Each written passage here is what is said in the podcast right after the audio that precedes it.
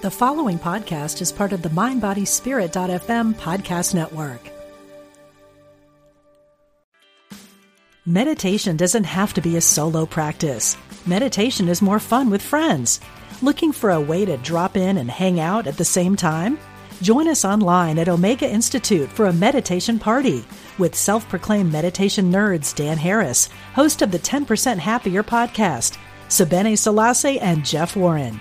This three day retreat will stream live from Omega's Hudson Valley campus May 17th to 19th. Don't miss the party.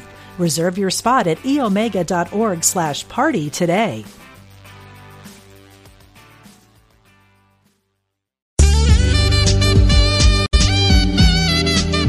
Unity Online Radio, the voice of an awakening world.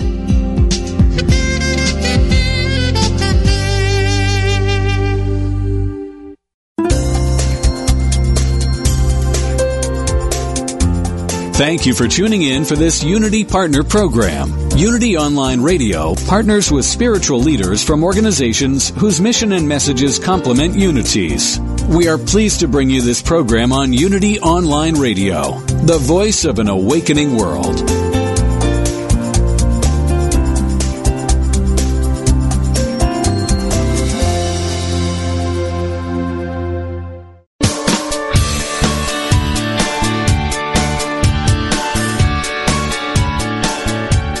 Welcome to Main Street Vegan with host Victoria Moran.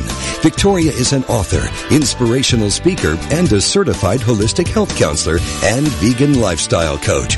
She's here to entertain, educate, and inspire you on your journey to look and feel amazing, eat extraordinary food, help animals, and create a physical body perfectly attuned to spiritual growth. Now, let's get this party started. Here's your host, Victoria Moran. Hey, lovely listeners. What a pleasure to have you with us today on the Main Street Vegan Show.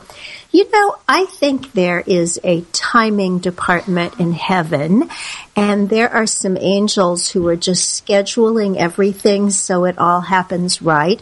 Because this happens to be a week when we've all had some very upsetting news the terrorist attack in Paris. And I find it just fascinating that the two women who will be my guests today are planetary healers. After the break, we're going to be talking with Rae Sikora of Plant Peace Daily, who's just the sweetest woman. I mean, she makes being an activist somebody that everybody loves. it's really, really cool. One of those people who walks in a room and you just smile and you don't know what just happened. And right now, I'm going to uh, be introducing you to someone who needs no introduction, who is just so beautiful inside and out, who is just healing this world every day, every book, her fabulous earth changing film from some years back, and that is none other than Kris Carr. We're going to be talking about her brand new book, Crazy Sexy Juice. 100 simple juice, smoothie, and nut milk recipes to supercharge your health, plus an energizing three, did I say energizing? Energizing. Well, you could be energizing too. Three day cleanse. Now, in case you are listening in from Saturn and don't know Kris, I'll give uh, you a little bit of intro. Kris Carr is a multi-week New York Times best-selling author and health advocate. Her books and film include the groundbreaking Crazy Sexy Cancer series, Crazy Sexy Diet, and Crazy Sexy Kitchen. Kris regularly lectures at medical schools, hospitals, wellness centers, corporations such as Whole Foods and Harvard University. She's been all over TV. You just can't miss her on Today, Good Morning America, CBS Evening News, the Oprah Winfrey Show, and she just inspires the heck out of people. And I loved what it said back in the intro in her book. You know, we talk a lot about what should we call this way that we eat? And she calls it a plant passionate diet. Ah, well, I'm a Kris Carr passionate person. Hey there, Kris. Welcome to the show. What an introduction. It is so great to be here. And I miss you, so I get to spend time with you, which is just so exciting for me. Well, I'm happy too. I, I know that you're up there a little bit ways up in Woodstock, and I just, um, I would love to just have tea with you sometime. But right now we're having talk, so That's that's, right. good too. so why a juice book? What inspired this new one? You know, it's the book that everybody in my community, my readers, my Facebook friends have been asking for for a long time, and uh, it's one of the big questions that I get asked when I'm out on the road lecturing. What's the difference between a juice and a smoothie? How do I incorporate it into my life? What should I do? I'm a huge fan of drinking our vegetables, eating our vegetables too, but drinking our vegetables as well. And in truth, every time I'm writing a book, and I know you feel this way too, you've written so many, you're always looking for new ideas and new ways that you can make it easy for people to enjoy eating plants. Um, and so I think it's, it's simpler than some of my previous stuff. You certainly don't need to know how to blanch or braise or saute. You don't need fancy kitchen equipment. You just need a juicer or a blender or both if, you know, if um, finances allow and you can start to whip up those easy juices, smoothies, and nut milks. And I think that you will definitely see an improvement in your health. So I, again, wanted to make it simple, and I wanted to address that need from my community. And I think for people who want to get out and do more outreach, maybe you do know how to cook, but you don't know how to do a whole big fancy food demo. You can get the library or, or a church on a Sunday afternoon and do a juice and smoothie demo that people absolutely love. It's colorful, beautiful, easy and and works, especially if somebody gets a hold of your book and has all these fascinating new recipes. So let's answer that question that people ask you: the difference between a juice and a smoothie and the benefits of each. Absolutely. So, you know, it's pretty simple. When you put the produce through a juicer, you're removing the fiber. And by doing that, you're making the juice a little easier to digest and assimilate. It's hitting your bloodstream almost immediately. You're absorbing those nutrients. In some ways, you may be getting more of them because it takes more produce to actually make that juice. Um, so there are many benefits, and I think for people who don't necessarily like the texture of smoothies, some folks just don't like it thick, that a juice is a great option. It's certainly uh, the first thing that I adopted when I was creating more of a healing diet after I was diagnosed with cancer and I knew I had to get off the standard American diet a daily green juice was really important to me. In fact, I did it a couple times a day. Um, so that's juicing in a nutshell. Smoothies, of course, you have the fiber, and you're putting all of the produce in your blender, and you're whipping it around, and you've got fiber and all, which is very important. Fiber, as you know, keeps the trains moving on time, really helps with your digestion. It helps to balance blood sugar spikes. There's many, many reasons why we need fiber. And the other thing about smoothies is you can use ingredients that would basically make your juicer very angry with you. you know, you can use good fats, avocado, nut butters, all these wonderful protein powders that you can add to your smoothie, especially plant-based protein protein powders. And so both of them have their place in our daily diet and they're just wonderful additions. I don't think that one is better than the other a lot of people are pro juice or they're pro smoothie, and I think they're both fantastic. And the thing about the, you know, juice removing the fiber is it's my hope that for people, they're getting enough fiber. So if I suggest that they add more green juice to their diet, it's not green juice on top of the standard American diet that's devoid of fiber. It's green juice in addition to, you know, having plants on your plate a couple times a day. So, um, Go ahead. I was just going to say, I think sometimes people do that. They're on the standard American diet. They find out about juice. They start drinking the juice, and then the standard American diet is just not as attractive. Mm. Because juice makes you want to have vegetables, I think. I think you're right. I think what happens is we start to clean up our palate, we reset our taste buds, and we certainly experience the energy and hopefully the sustainable energy that's coming from a healthier diet as opposed to the ups and downs that we experience on the standard American diet. And it becomes like a very healthy drug, to your point. It, it is indeed. Now, let's find out about you because people love you and you're beautiful and you're cool. And so, how much juice do you drink? And how many smoothies do you drink? And what kinds do you like? Yeah, that's a great question. Well, by the way, I just have to say I I have a deer that's standing right outside of my window looking at me Aww. right now. So I think this is a message for you, this sweet little precious deer. Mm. Um, so back to the juice and smoothie question. I have one or two of either one of those every day. Unless I'm traveling and maybe I'm stuck, I, I really just can't find that juice bar. Um, I rely on smoothies and, and juice at home all the time, though. And I usually drink about 16 ounces in the morning. If we make extra, then instead of having my afternoon green tea, I'll probably have that smoothie or that green juice. Or if I'm coming home from the gym and I have that, you know, second green juice in the refrigerator, it's just so wonderful and feels so good in my body. So it's a daily practice, and oftentimes we rotate, but sometimes we get on a smoothie jag, or sometimes we get on a juice jag. This summer, was probably the best year of uh, produce yield from my garden. So we were juicing a lot more just because we had a lot of produce to get through. So, you know, it varies. Yeah. Ah, and how about which kinds? Are you a green juice gal? Oh, good. Yes, I didn't answer that. For the most part, I am a green juice gal, but certainly in Crazy Sexy Juice, there's a rainbow of choices because when you're creating over a hundred recipes, you want to see some more color besides green. Um, but but there tends to be some green vegetable in almost every juice that I that I make. Well, you have some wonderful, wonderful recipes here. I'm just looking at some that contain beet that we know the athletes are saying beet, yay! And then you've got something here with kiwi. Is that going to be a smoothie? I don't think of kiwi juicing. Does it juice?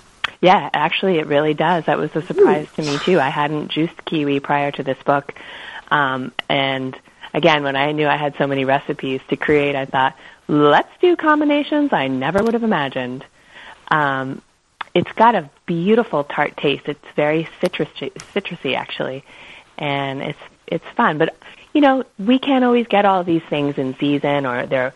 For me, I'm challenged. I live in a small community, and I won't get kiwi for a while now. Or I think the blushing beauty recipe in my book calls for peaches. Well, this time of year in Woodstock, New York, you're not going to get peaches. So I think it's it's important for folks to use whatever recipes that they find, whether they're my recipes or your recipes or recipes that don't they're not juicing recipes or just dinner recipes, and be willing to create their own substitutions. And one of the cool things I think about living in a, a climate that has changes of seasons is you follow the produce through the seasons. Yeah. Today I just picked up six persimmons, which are the most heavenly fruits. You can certainly blend them and make pudding. I wouldn't think they would juice. I don't know. I've never tried. But it's kind of like, okay, the peaches are gone, but the persimmons are here. That's so great. Mm-hmm. That's compensation. True. So Kris, tell us about superfoods. I love the idea of something magical that does a little bit more than just the status quo. you know, it's interesting because I used to think of superfoods as like acai and spirulina and some of the other exotic powders and, and potions that I would find and, you know, try to use in my my blends, but more so, I really do think of the entire plant kingdom as superfoods because they really are. And so while we, we certainly have added superfoods that we can um, add to our meals and add to our juices and smoothies, um, I really do believe that when we, let's say, put that broccoli stem through the juicer, who would think to use a broccoli stem? Right? You kind of think, well, I, I use broccoli florets and maybe I steam them or I saute them or, you know, I use them in a different way and I never for me personally, I never used the broccoli stem before. When I started to use it and taste it and see the lovely sweetness and the incredible um, just deliciousness it brought to my to my juices, I was blown away. And so, while we could talk about superfoods again, hemp seeds, great, great source of protein and known as a superfood. I do think the entire plant kingdom is as powerful and as necessary in our plan and we don't have to get too whooped up on superfoods. Well, if you say don't get whooped up, then I won't get whooped up. but you know, I think you're absolutely true. Sometimes I think just because something is exotic, a goji berry seems more interesting than mm. a blueberry because it comes from far away and costs more.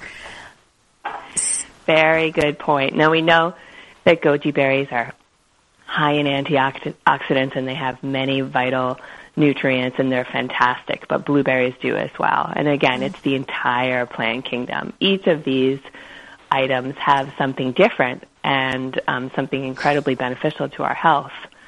But I know. Oh, go ahead. We see trends where you know people just get completely saturated or focused on superfoods, and they. I've seen superfood smoothies that have absolutely no produce in them. That's amazing. so bring the produce back. Have the superfoods, great, but like see it all as superfoods and balance it out. Yeah. So what about digestive issues? I know a lot of the people who, who love you are young women and young women seem to have more digestive issues than anybody else. How do you help them? Well, I think, uh, you know, we each have to take an inventory and look at first and foremost how we're feeling, what are our symptoms, and start to track those symptoms. And then we need to identify the culprits. You know, sometimes gluten can be a very big culprit. And when you go off of gluten for a month, but you're really religious about it, you really give your body a break from gluten, you may see those digestive issues, and including fatigue and joint pain, whatnot, vanish. So for me, it's all about being a detective. And I've certainly had digestive issues in the past myself. Smoothies have helped me tremendously, as they do most people, because of the amount of fiber, but also paying attention to the things that can that create congestion or inflammation in the body.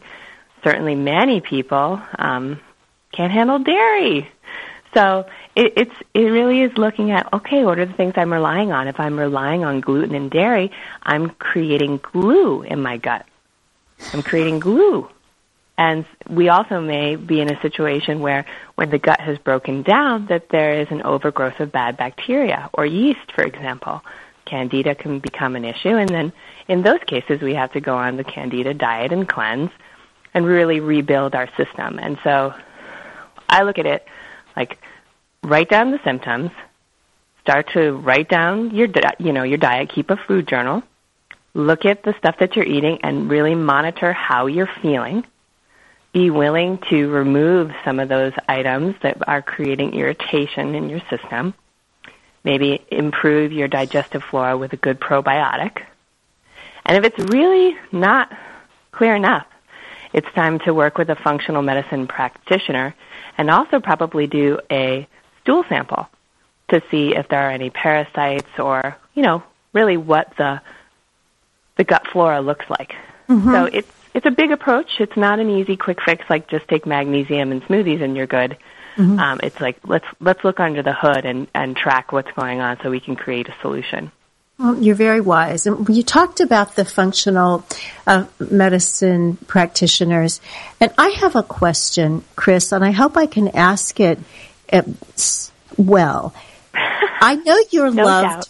by everybody, and um, I don't know all the people who have, have given you uh, wonderful endorsements for your book, but I do know some of them who don't happen to choose in their own lives and in their own work with their patients to be vegetarian or to recommend that. So, how is it that you are befriended by all? oh, that's the best question I've ever received. well, you know, I am very uh, open-minded, and I've been on a huge health journey myself, and it's taken me all over the place. And I've had great ex- victories, and I've struggled tremendously. And so I don't think that there is one magic solution to this this practice or this quest for vitality. And some of the friends that I have who are mainstream doctors who are not interested in veganism um, some of them are straight up, I don't care about diet even, um, which I always find hard to believe, and we tend to have very uh, spicy conversations over dinner. Others are super into vegetarianism and veganism. Some of them are hardcore paleo lovers, and I think ultimately I try to find the place where we intersect as opposed to really just look at our differences.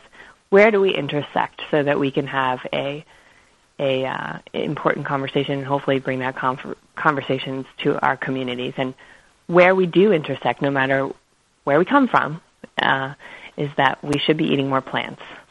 And if I can just encourage people to eat more plants in whatever way is pal- palatable to them, I feel like I'm making a difference um, because, as you know, when you do start to change your diet, I mean, you said it earlier, you crave the good stuff. You crave what's making you feel better. And as that happens, I believe you add more goodness into your onto your plate, you add more good, goodness into every aspect of your life. You start to make connections, and those connections may or may not move you to go further. They certainly mm-hmm. moved me to go further, and the connections that I was making was, wow, I really love the woods and this planet and that deer that's standing outside of my window.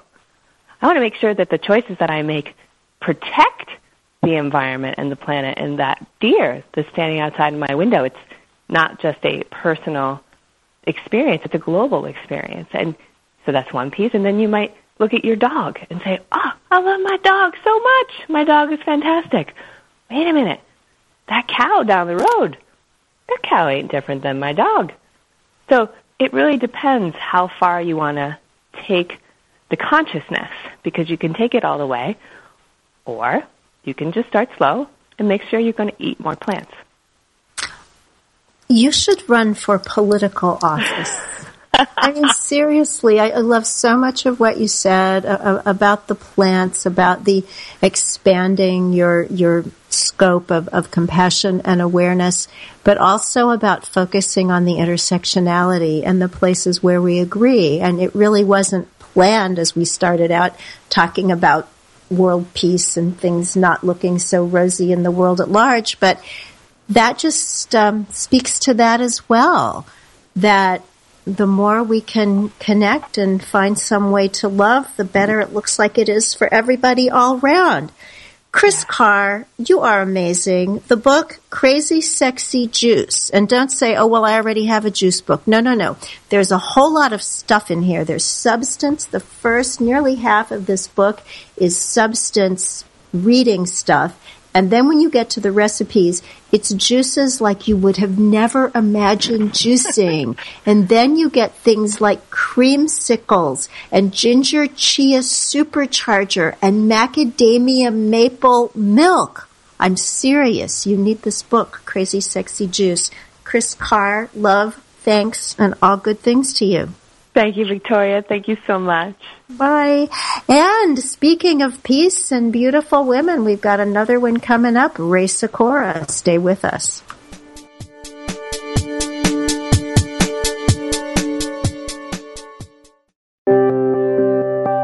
Unity Online Radio brings you inspiring programs on a variety of spiritual topics. Giving to the network is now easier than ever. Simply text Unity Radio to 72727 from your smartphone. You can make a one-time or recurring donation. Your gifts help us offer enriching spiritual programs that reach listeners around the world.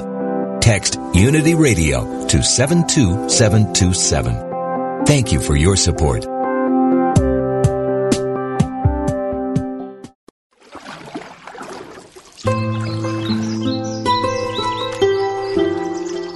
Base of all life is the infinite wellspring of Source, and each of us has a unique way of expressing that Source as an individualized soul. Do you enjoy the company of inspiring people who are living on purpose? Do you want to live joyfully attuned to your own unique soul expression? Host Reverend Kristen Powell welcomes you to join the gathering of souls who live this way.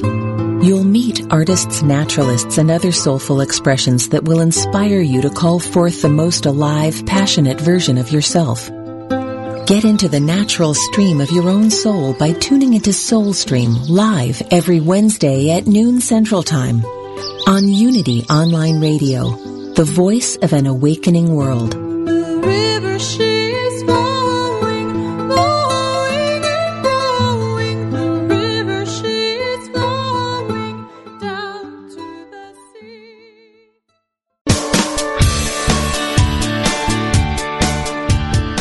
What if you could experience vibrant health, help heal the planet, and be a great friend to God's animal kingdom through simple choices you make at breakfast, lunch, and dinner?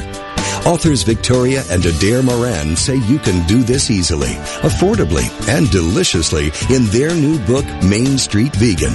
Everything you need to know to eat healthfully and live compassionately in a real world. Loaded with practical tips, straightforward information, and fabulous recipes, Main Street Vegan will help you on your journey toward a plant-based diet. The perks include more energy, an easy way to keep your weight where you want it, feeling younger as you grow older, and maybe even a boost to your spiritual life. Purchase Main Street Vegan from BN.com, Amazon.com, or your favorite bookseller.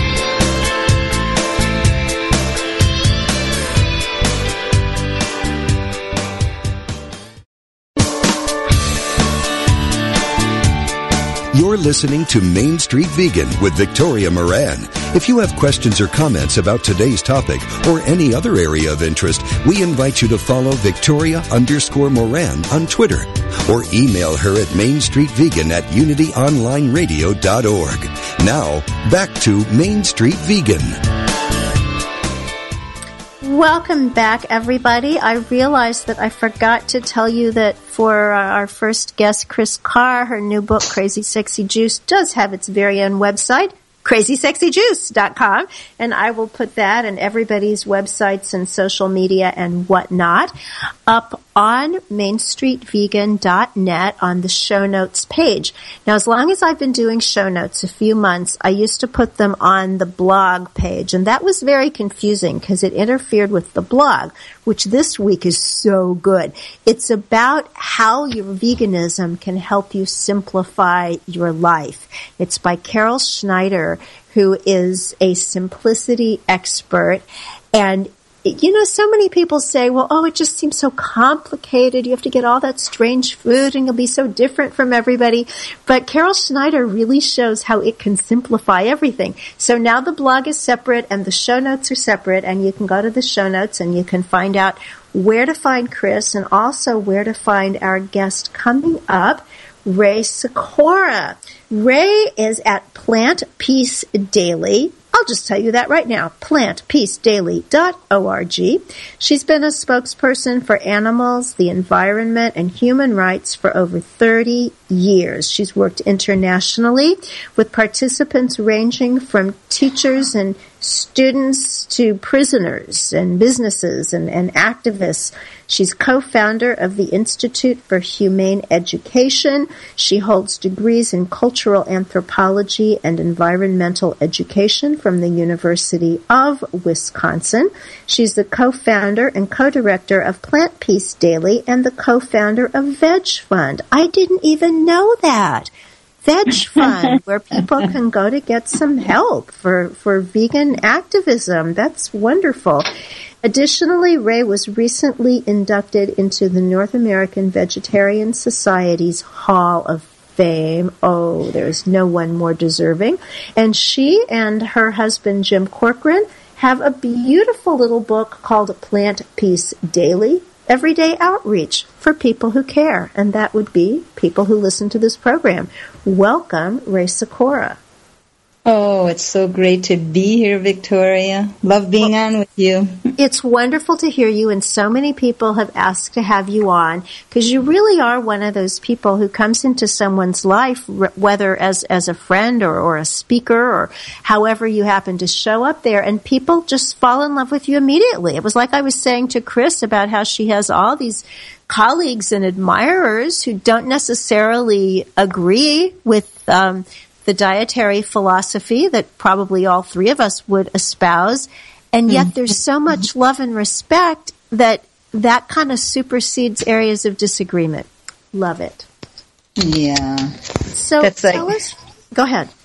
I just think that that's the bottom line. You know, if if we can't be compassionate with each other and loving with all the humans, it's really hard to take it beyond that into all life. I believe you have something there. So let's start with you. Let's start at the very beginning. A very good place to start. How did all this happen for you? You're a great storyteller, so tell us your story. I don't know if I'm a great storyteller. I have a few stories though. Um, you know, I don't think that the kind of work that I've been in is something that you necessarily consciously choose as your work. It chooses you. You know, the the work chooses you, the life chooses you, the focus chooses you, and you either respond yes or you don't. you run away screaming in fear.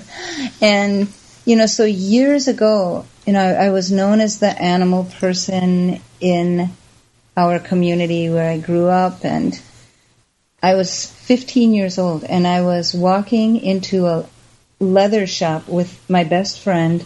I had just eaten a hot dog and here I was known as the animal person. You know, and I'm not talking a soy dog. I'm talking like a regular hot dog. And we went into the leather shop and there were skins hanging there and I don't know even what made me say this to my best friend, but I said to her, don't buy anything in here, it's dead animals. And the woman behind the counter, not in a mean spirited way, nothing. She just asked me one question that changed my life. She said, oh, do you eat meat? And my 15 year old little brain went, meat? What does meat have to do with dead animals? really, it was my first thought. And then I just sort of, my gears started going in my brain and the light bulb went on and I turned to the woman behind the counter. I said, no, I don't eat animals. My friend had just seen me eat the hot dog. She looked at me like nuts. And we went out of the store and she said, why did you lie to that woman? I said, I didn't lie. I said, I will never eat animals again. Never. And that started me thinking about all of the blind spots that I might have and exploring further and further what is my impact on the planet and how do my daily choices either align with my values or not align with my values. And what that took was a whole lot of research because it, in those days, you know, I'm 59 now and I was, you know, 15 then, so this is years ago. And in those days, you know, I had never heard the word vegetarian. I had never heard about animal rights. I never had heard about anything like this. So I had to really start digging and researching. And that caused me to start visiting places. And every place that I visited took me another step toward choosing compassion. You know, sometimes you're, you're moving toward something, sometimes you're moving away from something. So as I moved away from wanting to support the violence that I saw, I moved toward choosing compassion and it became my life and then it became my work and uh, I'm so grateful for it. You know, I know that there are people who consider the knowledge that we have about the suffering to be a burden. And I don't consider it to be a burden. You know, I think like having our minds and our hearts and our eyes open is an honor and speaking up for other species and the planet is an honor. And so I'm really grateful for it. You know, I certainly I have days when I think, ah, I don't want to know this, you know, because it's heartbreaking. And I've just keep learning new tools to stay strong and to be that voice, to be a strong, clear, consistent, loving voice for all life. And it's really it's it's helped me grow so much on my spiritual path and on in every way, in absolutely every way. Well, you do a beautiful, beautiful job of it. You know, lots of people can talk the talk, and you are absolutely one who walks the walk. I'm interested in your experience at age 15 because I had one so similar. I was transferring out of biology class because I didn't want to do dissection.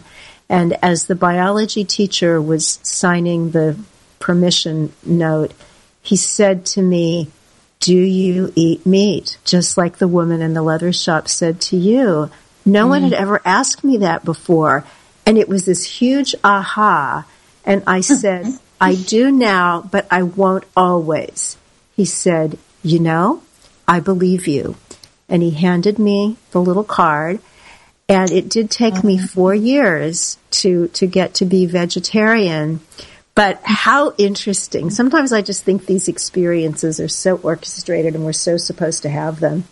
Oh, absolutely. These are like these, if you pay attention, those kinds of opportunities are popping up all the time. And sometimes we don't notice them. And sometimes we do, and they're life changing. They are indeed. Now, I want another Rae Sikora story, and this one is more recent, and I hope that my esoteric way of reminding you of this one will be enough. I want to know the story about the hunter that you shared in a plenary mm-hmm. talk at Vegetarian Summerfest. Does it relate to a deer? Yes. Oh, okay. Oh, I picked it. I have lots of hunter stories. So. Oh. lots of hunter experiences, so I wasn't sure which one.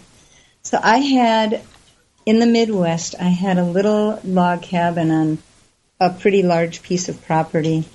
And I planted orchards there. And what I had done was, you know, when I realized that the apple trees that I planted, all these apples that were low hanging were being eaten by the deer. They would like stand on their hind legs and eat the apples. And I ended up getting an apple, special apple picking ladder. It's like a tripod ladder. And I got this ladder, so I figured, okay, dear, you get the ones you can reach, and I get the ones I can reach with the ladder. And you get to know them as individuals. You know, the same deer would come through, and sometimes with babies, and you start to think of them as your community and as your friends. And one one year, um, a guy came to the door and he knocked on the door and he was carrying a bow. He was a bow hunter and he said, "I know you have your land posted no hunting." But I'm hoping that you'll give me permission to bow hunt on your land because we're different. Bow hunters are different. And I said, Actually, no. I said, you know, I don't have that much acreage here, and you have most of the county to hunt in, and this is a place where animals can be and feel safe. And he said, and he got very angry, and he said, "We've been hunting here for generations. Then you bought it, and now we can't hunt here." And I said, "Do you want to know exactly why I don't consider bow hunting different, and why I keep this as a sanctuary for animals?" And he said, "Yes." I said, "Do you want a cup of tea?" And he said, I guess so. And I made him a cup of tea and myself a cup of tea. I said, we'll just sit on the front porch and I'll tell you why. And I told him about the year before when this very large buck came through. And the buck had an arrow going right under his spine. And his breathing was really labored and he went over to the apple tree and he ate some apples, but I could tell he was having a hard time from this arrow going through his body. And there was nothing I could do for him. Here is my dear friend who I've watched for years coming and eating the apples, and there was nothing I could do for him. And it was one of the most helpless, heartbreaking experiences for me. And and I sat on the porch drinking tea with this hunter. I don't know if he liked the tea or not, but uh, we sh- we just talked for a while and I said, you know, this isn't just empty, not liking hunters, you know, just a broad brush I'm I'm trying to brush with this situation. It's my experience. And he got it. He totally got it. He set the cup down and he looked at me and he said, I understand. He said, We won't hunt here. And I said, Thank you. And I really appreciate that. And, you know, for me, it was really just about taking time to connect with another human being because I don't think hunters are evil. I don't think this was an evil man. I think he was just doing what was his familiar, what he had done for years, probably his whole life. And he was willing to sit and hear another perspective and really hear it. And, you know, I just think this is what we get to do. We get to share with each other. There are probably ways he's more compassionate than I am. And we all get to sort of grow in our compassion by sharing with each other and keeping our hearts and our minds open. Uh, we don't grow in our compassion, when we close anybody off. Well, I would say that he was one lucky hunter to run into Rae Sikora instead of possibly someone else who cares yeah, about animals. I felt like I was one lucky person to have that be the hunter who showed up on my porch. Somebody would sit and have tea with me. Well, you know, I think most of us are interested in, in other people and how they live and how they, they see things.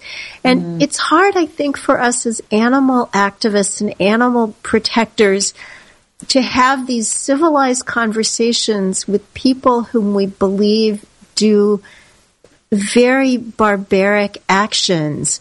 Mm. Was um, Brian Graff from North American Vegetarian Society who once said to me, Everything changes when you have societal agreement. You can sit down and talk with virtually anybody in this society about human trafficking or or about uh, child abuse or, or any of these things that we mm-hmm. as a culture have agreed are terrible things to do. But yeah. until we as a culture agree that killing animals is wrong, we may be right that it's wrong, but the conversation is still different. Absolutely. Absolutely. And it, it changes culturally over time. You know, there was a time you couldn't have the conversation in this country about women having equal rights. You know, so what we agree upon culturally changes and grows, and that's what is the beautiful part, is that we are planting the seeds leading to this tipping point when people are going to include all species in their circle of compassion. You know, our circles of compassion are growing and growing. Now children are included. Now, you know, women are included. Now, you know, certain lions are included if they have the right name. You know, yeah. so we're, you know, we're we're a slow species. I do a lot on animal intelligence, a lot of research, and a lot of workshops and talks on it, and and really, it's much easier to prove non-human intelligence than human intelligence and caring. It's so much easier. And so we're just a little slow student species learning from the world and we're going to get it. But you know, this whole idea of how do we have these conversations with people when they don't see the same value in other lives if they're not human? you know, it, it gets very challenging. And, you know, what has helped me, I like to have certain tools in my pocket to use in difficult conversations. And this is an old tool now for me that has worked every time. And that is that rather than making sure that who I'm talking to understands me and everything I'm about, I work on trying to understand them and what they're about and how their choices feel and that's been a game changer for me. It has really, I think it's what has led to my longevity in doing animal rights work. I don't have the same burnout or despair that someone has who is going out into the world hoping everyone will understand them. Because that is a very difficult task. But if you go out into the world trying to understand others and connecting with them, that's such a doable task. You know, you ask them questions and you know, I've seen it just really open people's hearts up in a beautiful way because when you're asking them questions in trying to understand them, they're asking themselves the same questions. And it's really beautiful. Very difficult to do, though. I think because as humans, we tend to be interested in ourselves and our points of view and getting our points across and being right and winning the argument. Oh my gosh.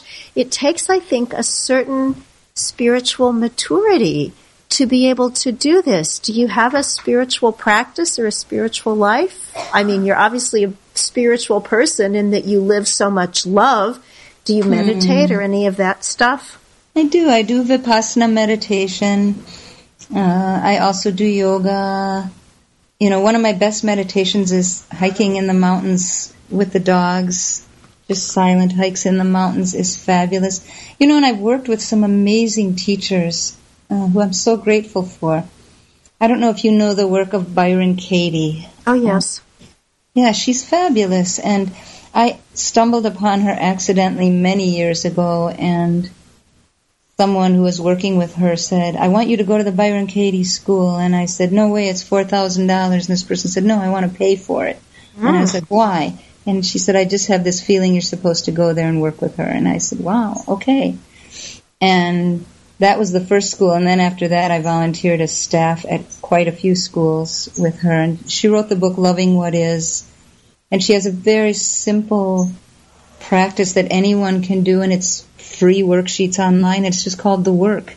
And it's just four simple questions you ask yourself about any situation. And it really cracks you wide open to your sort of, we have this egocentric way of looking at the world and how we want it. And that way of looking at the world can cause us a lot of stress and and really make us very tired, angry, frustrated people in the world, which is not actually, you know, tired, frustrated, angry people are not the ones that we look at and go, oh, whatever you're doing, I want to do it. I want to be in your society. you know, no way. You know, we we want to be part of a loving, happy, alive community, and you know, so I really look at this work as the way that we can do the work. Instead of fighting, we get to invite. We get to invite people to an amazing possibility, a loving, co-created society that is based in compassion. And we get to do that. We get to invite them. We don't have to even fight. And it's fabulous. And I've, I've had another teacher who has helped me a lot, and um, his name is Mickey Singer, and he wrote The Untethered Soul and I have had the wonderful privilege of sitting and listening to his talks outside of Gainesville, Florida. Uh, we were there volunteering at a monkey sanctuary called Jungle Friends. I've is, been there. Oh, I had the most oh, amazing experience there. It's magical. Ah. It is magical. And you fall in love a hundred times with the monkeys, of course. And very near there is the Temple of the Universe. Odd name, wonderful place. And Mickey Singer does the these talks after the yoga, and those talks always bring me right back down to just what's right in front of me. No more craving or aversion. I wish things were like this. I wish they weren't like this. They just are what they are. So how do I bring my love and my beauty into that? And you know, of course, working with the monkeys and going to that. What's your experience with the monkeys? Because we spent two winters there volunteering. Oh, we love it. Well, I went there as a journalist, and it's not really an open to the public kind of, of sanctuary. You need to mm-hmm. have a, a, a, reason to go. So I, I, was being given a tour around, and we were at one area where you know they have the um, um, American you know primates. They're they're not big gorillas or chimps or anything. Mm-hmm. They're, they're smaller, and we were at one enclosure and this monkey and I just locked eyes. he was a, a spider monkey and I knew there was some kind of communication and connection. And he put his little hand through the bars, and I, I bet so it was wanted, Udi. Was it Well, it may well have been, and I wanted to, to touch. And I said to to the woman there, "Can I touch his hand?" And she said, "Well, they're very, very strong." And even though he doesn't look that big, he could literally pull you into the cage. But then she said, I could turn around. and so oh, she turned I around. I don't know if I should be telling this. I'm sorry, jungle friends. We love you. I touched his hand and he mm. took hold of two of my fingers and gently, just as gently as could be, he held my hand. We looked into one another's eyes and I mm. understood that painting the Michelangelo of God oh. and Adam. Absolutely. It was the hands out. I mean, but the monkey was really channeling God. I mean, it mm-hmm. was one of the most amazing experiences of my life. And I think sometimes even just with my dog, it's like how fortunate I am to get to be in contact with this other nation Yes. But with that non-human primate, you know, someone who's so like us and yet so mm. different, mm. it was mm. stunning. Oh, they are amazing. You know, really, I fell in love so much there, and I had these experiences. I was doing a lot of things, building buildings, working in the clinic, doing everything there. And, and when I was working in the clinic, I worked with this beautiful monkey who is sick. A lot of them get sick, especially if they're ex-lab monkeys. Their organs get really taxed through the experiments. And this beautiful monkey who was in the clinic named Tyler, he and I were just totally connected. And I was sleeping in there at night with him and really keeping an eye on him. And he started to feel better. And you know how when you start to feel better, you're like, oh my God, I want to wash the sheets. I want to clean this place up. And he was starting to feel better. And I was cleaning the counter around his cage and he stole the rag. and he took this rag and he was, he scrubbed his whole teddy bear, the eyes, the ears, everything. He scrubbed the whole thing. And then he put the clean teddy bear in the corner. He started scrubbing the other parts of the cage. Then he held the rag out. And I went to go take it, and he wouldn't let me take it. And I said, "Oh, you want more warm, warm water? I think." So I gave him some warm water. Victoria, he dunked the rag in the bowl of water. He pulled it up. He wrung it out with his little monkey hands, just like we would do, over the bowl of water so it wouldn't drip anywhere. Wrung it out over there, brought it in finished cleaning the cage and then shoved all his blankets out to me, like, give me some clean blankets in here. Shoved everything out. I gave him clean blankets. And he got everything all cleaned up and set up. And then he just lay down. He went, ah. It was the most beautiful thing to watch. Oh, it, it's just giving me chills. And, and it's interesting, Rae, because I know that one of your areas of, of focus is on individual beings versus whole species. And that's what we've been talking about the last few minutes, and those seem to be the, the stories and the images that people hold dear. Why do you think that's so important?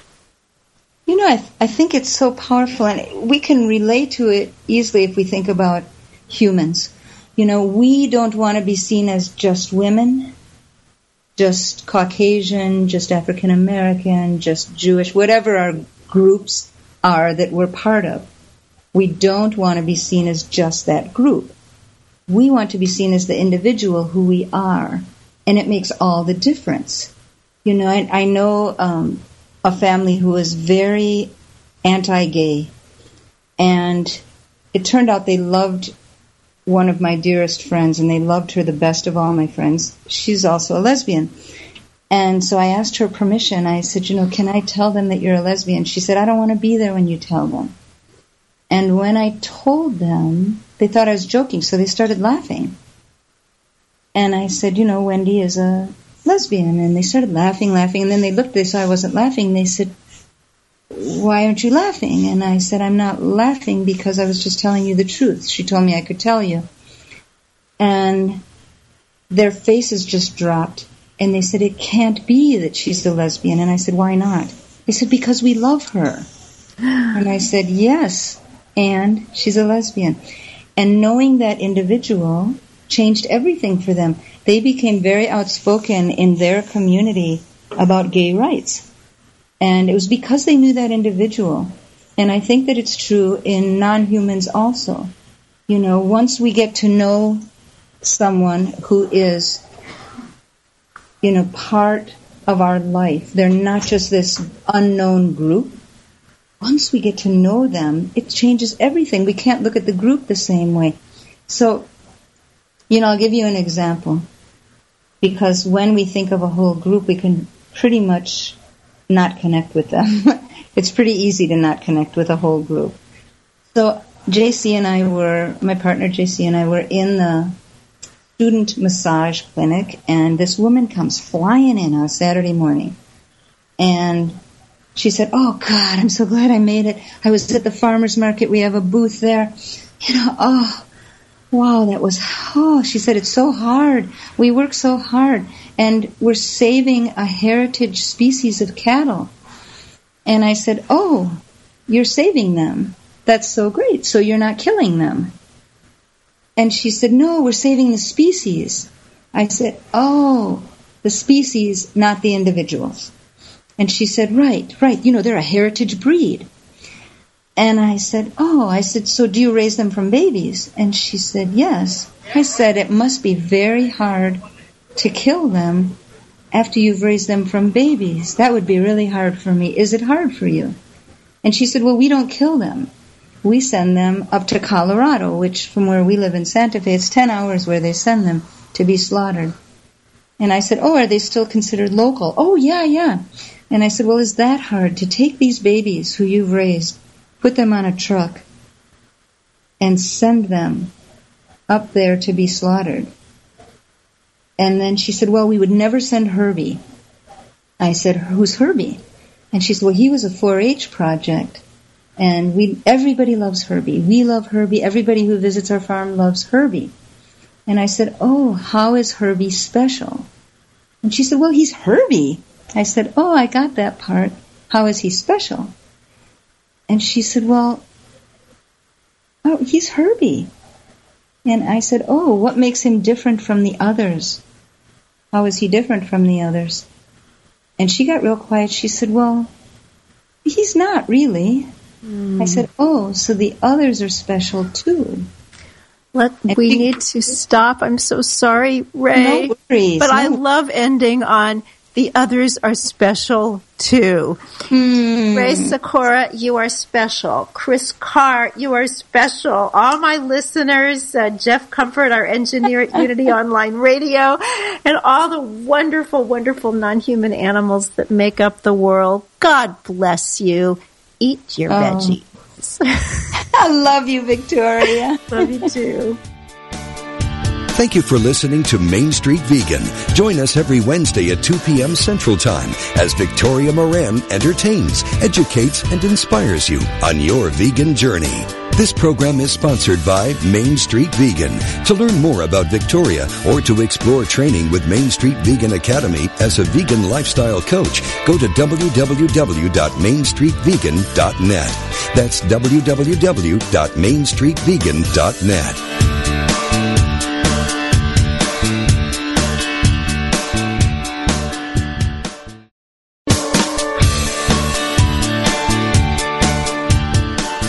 You know the saying, a good deed is its own reward?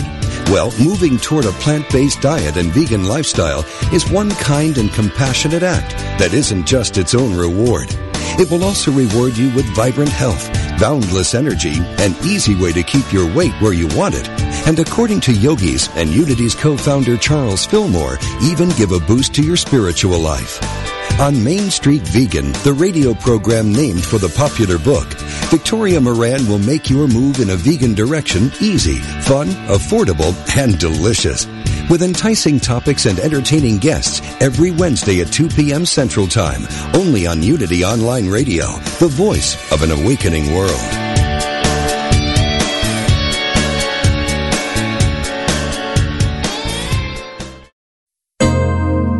Teachers through the ages have spoken of the importance of our mind and of being master over our thoughts.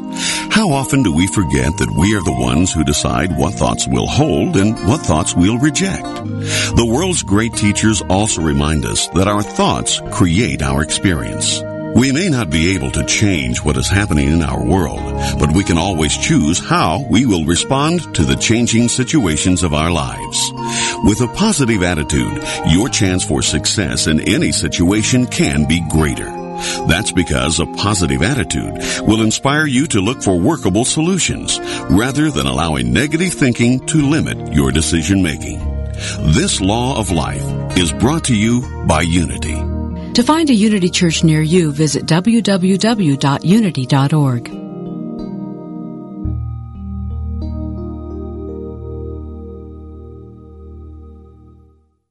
There is peace.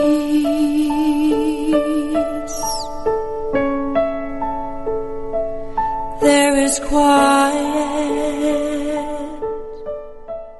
Reverend Paulette's mantra is, It's all a prayer.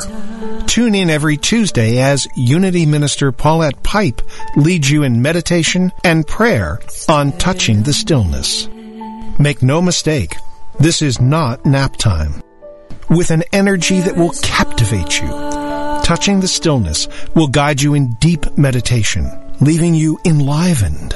Hear astounding meditations and learn more about different forms of meditation Enrich your prayer life as Reverend Paulette, Senior Minister of Touching the Stillness Ministries, affirmatively prays with power and authority by taking live prayer requests from callers like you. Whether you have a prayer request for yourself or for a loved one or are ready for a deepened meditation experience, make sure you tune in on Tuesdays at 11 a.m. Central Time, where we'll be joining in consciousness with the unceasing prayer activity of the Silent Unity 24-7 prayer ministry at Unity Village. That's Touching the Stillness with Reverend Paulette Pipe every Tuesday right here on Unity Online Radio the voice of an awakening world. Letting go in the stillness.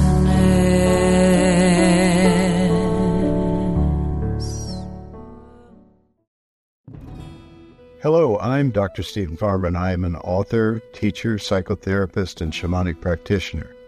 On my podcast, Healing for Your Soul, I welcome some amazing guests and introduce you to some healing techniques like earth magic, working with nature and animals, and really getting to the heart of what is keeping you stuck. I want to help you deepen your spirituality and let go of blocks that are holding you back. Let me help you in this journey called life. Part of the mindbodyspirit.fm podcast network. Subscribe and follow wherever you get your podcasts so you don't miss an episode.